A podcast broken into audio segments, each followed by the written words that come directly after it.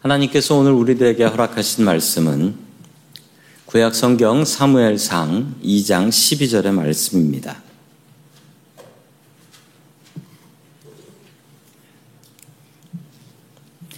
엘리의 아들들은 행실이 나빠 여호와를 알지 못하더라. 아멘.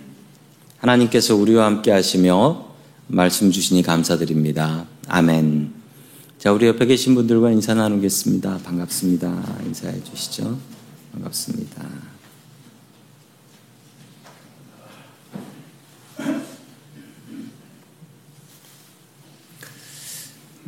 1977년 제가 초등학교 2학년 때 아버지께서 교회를 다니기 시작하셨습니다. 아버지께서 교회를 다니기 시작하시면서 아버지는 정말 많이 변하셔서 완전히 다른 사람이 되셨습니다. 교회 다니기 전 저희 아버지에 대한 기억은 그냥 나쁜 기억밖에 없습니다. 매맞은 기억밖에, 혼나고 매맞은 기억 말고는 생각이 나지 않습니다. 예수 믿고 나서 저희 아버지께서는 하나님을 향한 믿음만 변한 것이 아니라 하나님을 믿기 시작하니 가족도 믿어주는 참 좋은 아버지로 변하기 시작하셨습니다.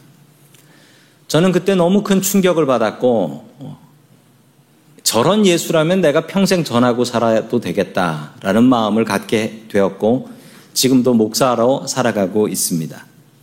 성도 여러분들의 아버지는 어떤 분이신가요? 혹시 이 중에 아버지인 분들이 계실 줄로 믿습니다. 지금 어떤 아버지로 살아가고 계신가요? 오늘은 아버지 주일입니다. 우리들의 아버지를 생각하며 오늘 이 말씀 받도록 하겠습니다. 첫 번째 하나님께서 우리들에게 주시는 말씀은 믿음으로 아버지의 권위를 세우라 라는 말씀입니다. 믿음으로 아버지의 권위를 세우라. 얼마 전에 제가 대학교 친구를 만났습니다. 이제 50대 중반이죠. 아버지로서 고민이 많더라고요. 어떤 고민이냐면 이제 지금 회사를 다니고 일을 하고 있는데 조금 있으면은 어, 정년 퇴직을 해야 한다는 거예요. 관둬야 되는데 이 정년 퇴직한 뒤에 어떻게 살아야 될까? 무슨 일을 해야 할까? 그것을 고민하고 있었고 또 하나의 고민은 어, 자식들과의 어려움을 이야기하더라고요. 어, 자식들하고 대화가 없대요. 자식들하고. 그리고 자식들은 오직 엄마하고만 얘기하고 그리고 예, 아빠하고는 잘 이야기하려고 하지 않는다라고 이야기를 했습니다. 은퇴하고 집으로 돌아가면 내 자리가 없겠네라는 생각이 들어 위기가 들었다라고 합니다. 이게 중년 아버지들의 고민인 것 같습니다. 이 한국 아버지들은 참 성실합니다. 한국 아버지들만큼 성실한 사람들을 좀 찾기 어려워요. 우리가 이 미국 사회에서 살면서 뭐 다양한 민족들하고 살지 않습니까? 한국 남자들만큼 열심히 일하는 남자들을 찾기가 어렵습니다. 정말 놀지도 않고 추가라고 일만 하는 사람들이 이 한국 남자들입니다. 이렇게 소처럼 죽어라 일을 하는데 정말 훌륭한 아버지들인데 가정에서는 인정받지 못하는 경우가 너무나 많습니다. 무엇이 문제일까요? 무엇이 잘못된 것일까요? 사무엘상 2장 12절의 말씀을 우리 같이 읽겠습니다. 시작. 엘리의 아들들은 행실이 나빠 여호와를 알지 못하더라. 아멘. 이스라엘의 사사 시대 때 있었던 일입니다. 엘리라는 대제사장이 있었습니다. 그에게는 홈리하고 비느하스라는 두 아들이 있었죠. 이 두 아들은 아버지를 믿고 오만방자하게 행동하는 아들들이었습니다. 아버지가 대제사장인데 이 아들들은 하나님을 제대로 알지도 못했다라는 아주 당황스러운 성경 말씀이 나옵니다. 자, 우리 계속해서 15절 말씀 같이 봅니다. 시작. 기름을 태우기도 전에 제사장의 사환이 와서 제사 드리는 사람에게 이르기를 제사장에게 구워 드릴 고기를 내라. 내가 삶은 고기를 원하지 아니하고 날 것을 원하신다 하다가 아멘. 당시에는 성전이 없었습니다. 이 성전은 솔로몬 때 세워졌죠. 그래서 성막이라는 것이 있었습니다. 텐트죠. 그것이 있었던 위치는 화면에 보시면 동그라미로 되어 있는 실로입니다. 실로. 실로의 성막이 있었습니다. 제사를 드릴 사람들은 저 실로로 모였는데 저 실로의 위치를 보시면 어, 대충 어떻죠? 이스라엘의 딱 중간쯤입니다. 딱 중간쯤. 그 이유는 어디서나, 어디서나 성, 성막에 예배 드리러 오기 불편하지 않도록 이스라엘의 딱 중간쯤인 실로에다가 성막을 세웠습니다. 구약 성경의 제사법에 의하면 이 제물을 가져오죠. 제사 드릴 사람이. 그럼 그 제물을 때려 잡습니다. 제사로 때려 잡아요. 그러면 이것을 셋으로 나눠서 나눠 가게 됩니다. 셋으로 나누는데 첫 번째로는 누가 갖게 되냐면 하나님께 태워서 드리는 거예요. 하나님께 태워 드립니다. 자, 그리고 나서 가져가는 사람은 제사장입니다. 왜냐하면 제사장들은 성막에서 성전에서 먹고 살아야 되는 사람들이기 때문에 이 사람들이 재물의 또 3분의 1을 가져가야지 제사장들이 먹고 살 수 있기 때문에 그렇습니다. 자, 그리고 나머지 3분의 1은 누가 가져가느냐? 그 재물을 가지고 온, 예배하러 온 그 사람이 가져갑니다. 그래서 가족들하고 나눠 먹고 이웃들하고 나눠 먹게 되는 것입니다. 그런데 이 3분의 1 중에 제일 몹쓸 것을 가져가는 사람이 있습니다. 누구냐면요. 하나님이십니다. 내장하고 제일 쓸데없는 것은 태워서 하나님께 드립니다. 왜 그러냐면 하나님께서 그것은 내 것이다 라고 정하셨습니다. 더 좋은 것 자식들에게 주시려는 하나님 아버지의 마음인 것입니다. 그런데 제사를 제대로 드리기도 전에 이 홈리하고 비누아스는 아버지가 대제사장이라는 권력과 또 자신들이 제사장이라는 권력을 이용해서 더 좋은 고기를 빼갔습니다. 하나님 앞에 드리기도 전에 하나님의 것까지 뺏어갔습니다. 아무리 하나님이 우스워도 그렇지 제사장이 하나님께 드리기도 전에 더 좋은 고기를 가져가는 것은 정말 말도 안 되는 일이었습니다. 계속해서 사무엘상 2장 17절 말씀 같이 봅니다. 시작. 이 소년들의 죄가 여호와 앞에 심히 크면 그들이 여호와의 제사를 멸시함이었더라. 아멘. 엘리의 두 아들은 자신의 육신의 아버지를 믿었습니다. 우리 아버지가 대제사장이다. 그리고 내가 아버지의 대를 이어서 제사장들이다. 아버지가 너무 든든했고, 그래서 제사장이라는 직업을 이용해 하나님의 것을 공공연히 대놓고 도둑질하고 있었던 것입니다. 자, 우리 24절의 말씀 같이 봅니다. 시작. 내 아들들아, 그리하지 말라. 내게 들리는 소문이 좋지 아니하니라. 너희가 여호와의 백성으로 범죄하게 하는도다. 아멘.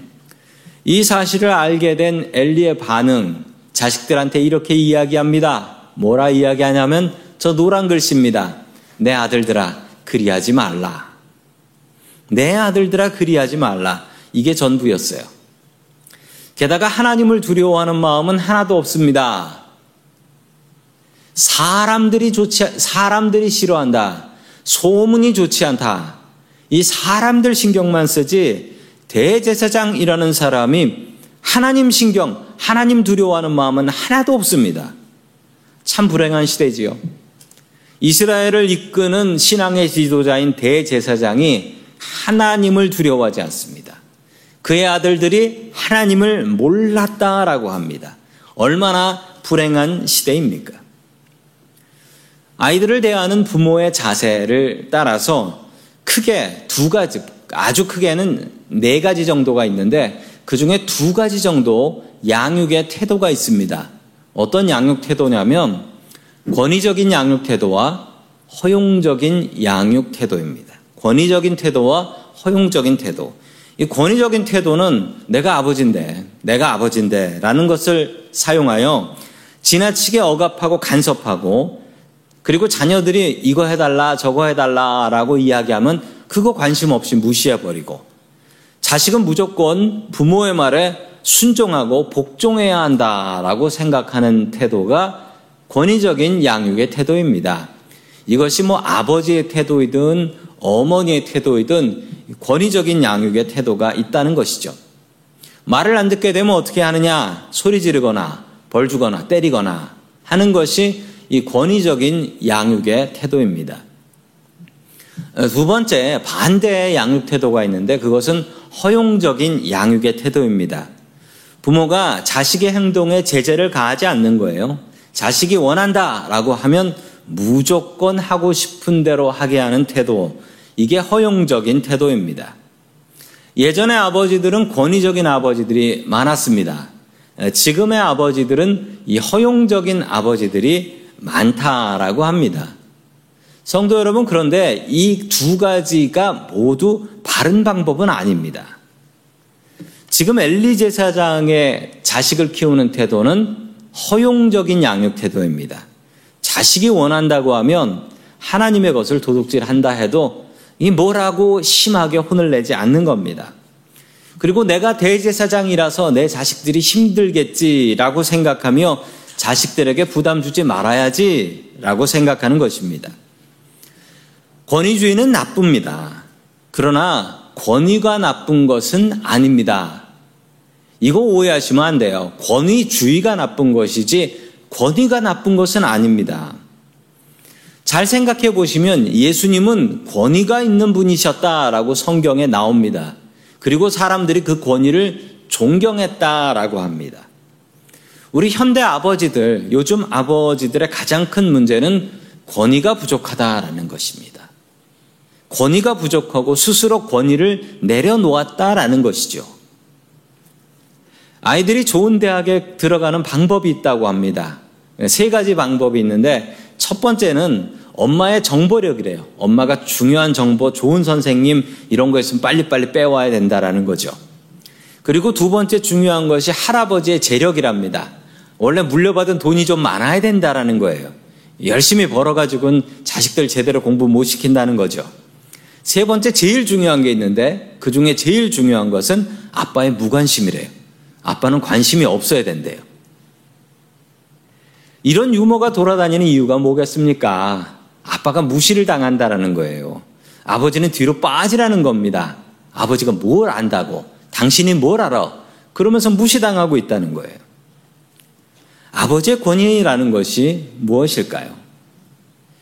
아버지라는 권위가 예전에는 그냥 아버지라는 존재가 권위였지만 요즘 그런 세상이 아닙니다. 스스로 권위를 만들어야 되는데 그 권위는 하나님이라는 원칙입니다. 믿음이라는 원칙입니다. 나 스스로가 원칙이 되면 안 됩니다. 하나님이라는 원칙을 정하고 가정에서 그 원칙을 지켜나가게 돕는 사람이 우리들의 아버지들이 되어야 합니다. 다른 말씀으로 이야기 드리자면 믿음의 아버지가 되어야 합니다. 돈을 벌어오면 권위가 설까요? 당연히 돈을 많이 벌어오면 권위가 서죠. 그런데 돈을 못 벌어오면 어떻게 될까요? 돈 못 벌어오면 그게 권위가 다 끝나버리는 것입니다. 내가 힘이 세서 아버지로서 권위가 있다라고 생각하면 내가 늙어서 힘 빠지면 어떻게 될까요? 그 권위가 날아가는 것입니다. 없어지는 권위를 세우지 마십시오. 믿음이라는 권위를 세우셔야 합니다. 아버지들의 권위는 믿음입니다. 믿음이라는 권위를 세우고 가정에서 예배드리고 기도하고 말씀 보는 아버지, 믿음의 가장이 되어야 합니다. 이런 가장은 절대로 나이 든다고 무시당하지 않습니다. 오냐 오냐 하며 허용적으로 키운 엘리의 두 아들은 어떻게 되었을까요? 두 두 아들은 전쟁터에 하나님의 법궤를 메고 제사장으로 나갔다가 법궤도 뺏기고 전쟁터에서 모두 죽습니다. 아버지인 엘리도 이 두 아들과 법궤 뺏겼다라는 소식을 듣고 그 자리에서 넘어져 목이 부러져서 죽게 됩니다. 이스라엘에 큰 비극이 오게 된 것입니다. 엘리 같은 아버지가 되지 마십시오. 믿음으로 권위를 세우는 믿음의 아버지들이 될 수 있기를 주의 이름으로 간절히 축원합니다. 아멘. 두 번째 마지막으로 하나님께서 우리들에게 주시는 말씀은 완벽한 아버지가 될 수는 없지만 좋은 아버지가 될 수는 있다라는 말씀입니다. 세상에 완벽한 아버지가 어디에 있겠습니까? 성도님들의 아버지께서는 완벽하셨습니까? 그리고 지금 여기에 계신 아버지들은 나는 우리 집에서 정말 완벽한 아버지야 라고 생각하시는 분은 착각하고 계신 겁니다. 세상에 완벽한 아버지는 없습니다. 완벽한 아버지가 되려고 애를 쓰지 마십시오. 그러나 좋은 아버지가 될 수는 있습니다. 어, 지난주 한 주간 동안 이 주일 말씀을 준비하다가 갑자기 제 자신이 궁금한 거예요. 제가 좋은, 좋은 아버지인가 궁금해서 마침 집에 있는 둘째 아들에게 제가 물었습니다. 어, 어, 둘째 아들한테 진수야, 너는 커서 어떤 아버지가 되고 싶니? 라고 제가 물어봤더니 대뜸 제 얼굴을 보면서 저는 아버지를 닮고 싶지 않습니다. 라고 얘기를 하는 거예요. 저는 아버지를 닮고 싶지 않대요. 아, 가슴이 철렁하더라고요. 그래도 저는 아, 좋은 아버지 축에 속할 거다라고 착각을 하고 있었나 봐요. 그래서 아들한테 물으니까 저는 아버지 같은 아버지, 아버지를 닮고 싶지 않습니다. 아, 그러더라고요. 그래서 철렁해서 제가 어, 그, 떨리는 가슴으로 다시 물어봤습니다. 아버지의 어떤 면을 닮고 싶지 않은 거니? 내가 고칠게. 라고 했더니 어, 아들이 고칠 수 없는 겁니다. 라고 하더라고요. 그, 그 어떤 면이냐 그랬더니 안면이래요. 아빠의 얼굴을 닮고 싶지 않습니다. 그런데 똑같이 생겼잖아요 하면서 같이 웃었어요. 서로 얼굴 보면서 한참 웃었습니다. 성도님들은 아버지의 어떤 면을 닮으셨나요? 그리고 성도님들은 어떤 아버지로 살아가고 있습니까? 오늘 충격적이겠지만 집에 가셔서 아버지들은 아들들에게 너는 어떤 아버지가 되고 싶냐라고 한번 물어보십시오. 어, 저 같은 충격적인 얘기를 들으실 수도 있습니다. 사무엘은 어릴 때 엘리 제사장 가족과 같이 살았습니다. 그리고 엘리 제사장의 못된 두 아들을 보면서 살았습니다. 저 버릇없고 하나님은 믿지도 않으며 제사장 노릇하며 살아가는 엘리의 두 아들을 정말 한심하게 바라보았을 것입니다. 그리고 사무엘은 내가 결혼해서 살면 내 자식들은 절대 저렇게 안 키운다라고 속으로 분명히 다짐을 했을 것입니다. 그러면 사무엘의 자식들은 어떻게 자랐을까요? 믿음으로 잘 자랐겠지요? 자, 우리 사무엘상 8장 2절의 말씀 같이 봅니다. 시작. 장자의 이름은 요엘이요. 차자의 이름은 아비아라. 그들이 부엘세바에서 사사가 되니라. 아멘. 요엘과 아비아라는 두 아들이 있었습니다. 그런데 충격적인 일이 벌어집니다. 부엘세바에서 사사가 되었다. 제가 이 말씀을 듣고 조금 충격을 받았습니다. 왜냐하면 사무엘은 대단한 믿음의 사람이었죠. 본받아야 될 믿음의 사람인데 자기의 두 아들이 사사가 되었다라는 건 이건 충격적인 일입니다. 왜냐하면 성경에 나오는 사사들은 절대로 세습이 되지 않습니다. 사사는 세습이 안 되는 거예요. 우리 아버지가 사사라고 해서 아들이 사사가 될 수 있는 게 아닙니다. 절대로. 그런데 딱 한 번의 예외가 나오는데 사무엘이 자신의 두 아들을 사사로 세웠다라는 것입니다. 정말 이해가 안 되는 일입니다. 믿음의 사람인 사무엘이 왜 이런 일을 저질렀을까요? 자, 계속해서 그 두 아들들의 이야기입니다. 3절입니다. 시작. 그의 아들들이 자기 아버지의 행위를 따르지 아니하고 이익을 따라 뇌물을 받고 판결을 굽게 하니라. 아멘. 사무엘의 아들들이 뇌물을 받고 판결을 굽게 했다. 이 사사들은 이스라엘의 지도자들이고요. 그리고 이 사람들이 이스라엘을 판단하고 재판했던 사람들이었습니다. 그런데 이 사람들이요, 뇌물을 받고 재판을 굽게, 엉터리 재판을 했다라는 것입니다. 비교해 보면 엘리의 두 아들이나 사무엘의 두 아들이나 별로 다르지 않습니다. 이거 뭐 권력을 갖게 되면 자식들이 이 모양 되는 것이 현실인가요? 이스라엘의 장로들이 이 문제로 모여서 회의를 합니다. 백성들은 사무엘의 저 두 아들을 사사로 모시고 살 수 없다.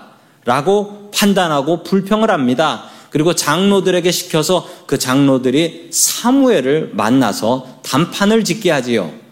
그리고 장로들은 이스라엘의 장로들은 5절과 같이 이야기합니다. 시작 그에게 이르되 보소서 당신 늙고 당신의 아들들은 당신의 행위를 따르지 아니하니 모든 나라와 같이 우리에게 왕을 세워 우리를 다스리게 하소서 한지라 아멘.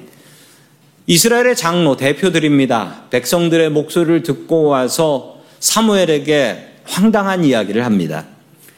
당신은 늙었고 그리고 당신의 아들들은 엉터리이니 다른 모든 나라들처럼 왕을 세웁시다. 다른 왕을 세우고 그리고 당신과 당신의 아들들은 사라지십시오. 라는 것입니다. 사무엘이 자식을 잘못 가르쳤기 때문에 세습이 일어났고 이스라엘의 왕이 생기게 된 것입니다. 이 이후로 이스라엘 백성들은 하나님을 의지하기보다는 눈에 보이는 왕을 의지하는 나라가 되어 버렸습니다. 하나님께서도 이 일 때문에 엄청나게 실망하시게 됩니다. 엘리 제사장이야 원래 좀 문제가 있지 않았습니까?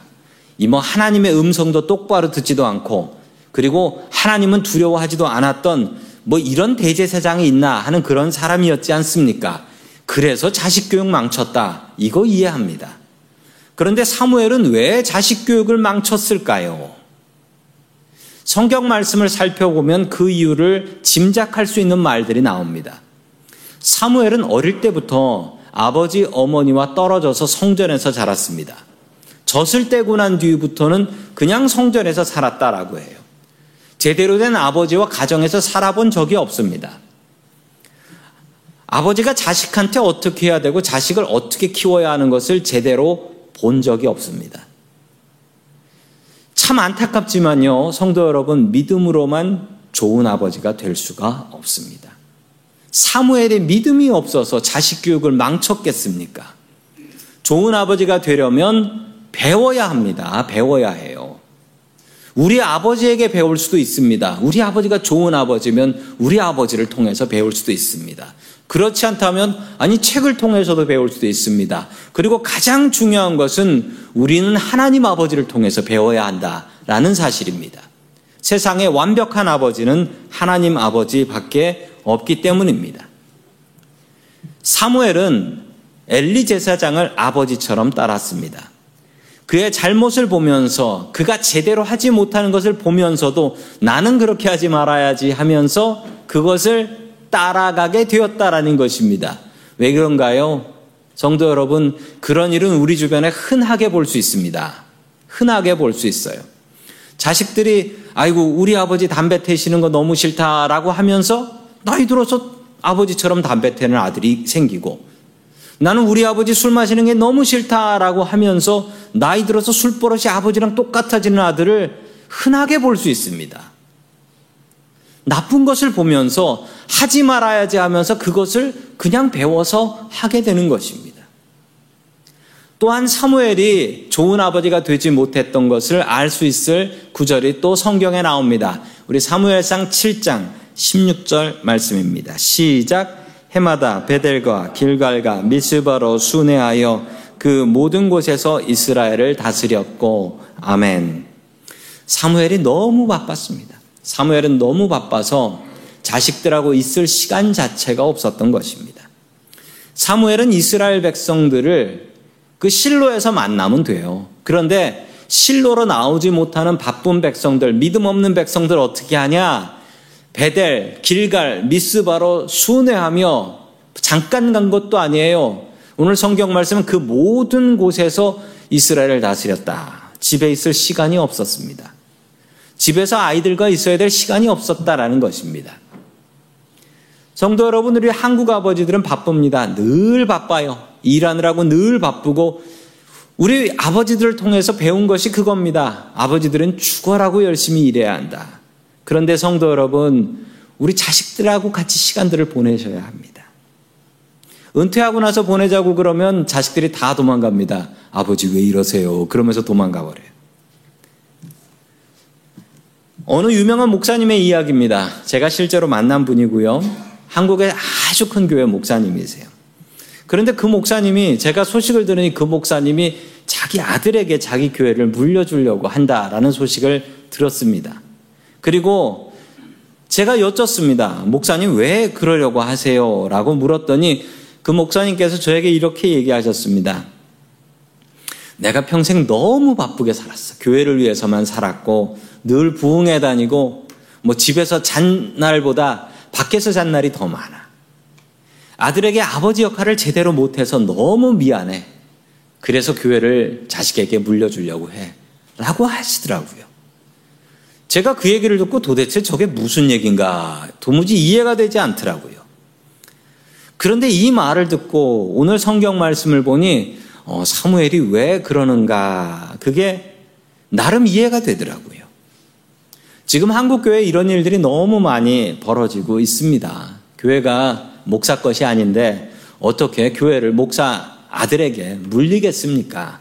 교회가 세습되지 않도록 바르게 설 수 있도록 성도 여러분 기도해 주시기 바랍니다. 사무엘은 바른 신앙인이었지만 좋은 아버지로 설 수는 없었습니다. 그래서 가정도 힘들어지고 나라도 힘들어졌다라고 이야기합니다. 성도 여러분들의 아버지는 어떤 분들이셨습니까? 그리고 성도 여러분들은 어떤 아버지로 서고 계십니까? 세상에 완벽한 아버지는 없습니다. 그래서 우리는 완벽한 아버지인 하나님 아버지를 닮아야 합니다. 생각해 보면 저희 아버지도 그러셨습니다. 저희 아버지도 저한테 어렸을 적에 참 모질게 하셨는데 그 모질게 하신 것이 할아버지한테 사랑을 받지 못해서 그러신 거였더라고요. 그러다 보니까 자식한테도 보고 배운 게 부족하여 저한테도 그러셨던 것입니다. 그런데 저희 아버지는 하나님 아버지를 알기 시작하면서 하나님 아버지한테 좋은 아버지 되는 법을 배우셨습니다. 성도 여러분, 특별히 아버지들은 하나님 아버지에게서 좋은 아버지가 되는 법을 배워야 합니다. 하나님 아버지에게 배워야 할 좋은 아버지의 모습은 어떤 것이 있을까요? 너무나 많이 있지만 그 중에 세 가지를 꼽자면 하나님은 생색 내지 않으십니다. 한국 아버지들은 생색을 잘 냅니다. 내가 이거 했어. 라고 생색을 잘 냅니다. 저도 그렇습니다. 하나님 아버지께서는 세상 만물을 나를 위해서 만들어 주셨습니다. 우리를 위해 만들어 주셨지만 하나님 아버지는 절대로 생색내지 않으십니다. 내가 이거 널 위해서 다 만들었다? 하나님 아버지께서 생색내는 것 보신 적 있으세요? 없으시지요? 그냥 하나님 아버지께서는 묵묵히 일하십니다. 이런 아버지가 되십시오. 또 두 번째 하나님 아버지에게서 배워야 될 것은 하나님 아버지께서는 세상 모든 소문을 다 알고 계십니다. 그런데 하나님께서는 우리가 기도를 해도 야, 그 얘기는 나도 알고 아, 딴 얘기 이러지 않으세요. 하나님께서는 그냥 무조건 들어주세요. 그리고 하나님께서는 절대 소문내지 않으세요. 성도 여러분, 여기 계신 분들 중에 내가 기도를 했는데 하나님께서 소문내서 다 퍼졌어. 이런 경험 해보신 분 안 계시지요? 하나님께서는 들어도 모른 척 하시고 그때부터 자식을 위해서 일하시는 하나님이십니다. 하나님은 소문내지 않으세요. 하나님의 이 마음을 본받는 아버지들, 어머니들이 되십시오. 세 번째, 마지막으로 하나님 께 닮아야 할 것은 하나님은 항상 좋은 모습만 우리들에게 보여주십니다. 하나님 속상한 일이 왜 없으시겠습니까? 믿음 없는 사람들 바라보시면서 얼마나 속상하시겠습니까? 그래도 하나님께서는 항상 우리들에게 좋은 모습만 보이려고 애쓰십니다. 이것을 본받으십시오. 자식들에게 좋은 모습 보이려고 늘 애쓰시면요. 내 삶이 변화가 됩니다. 내 삶이 변화돼요. 항상 자식들에게 좋은 모습 보이려고 애쓰시는 아버지와 어머니들 되시기를 소망합니다.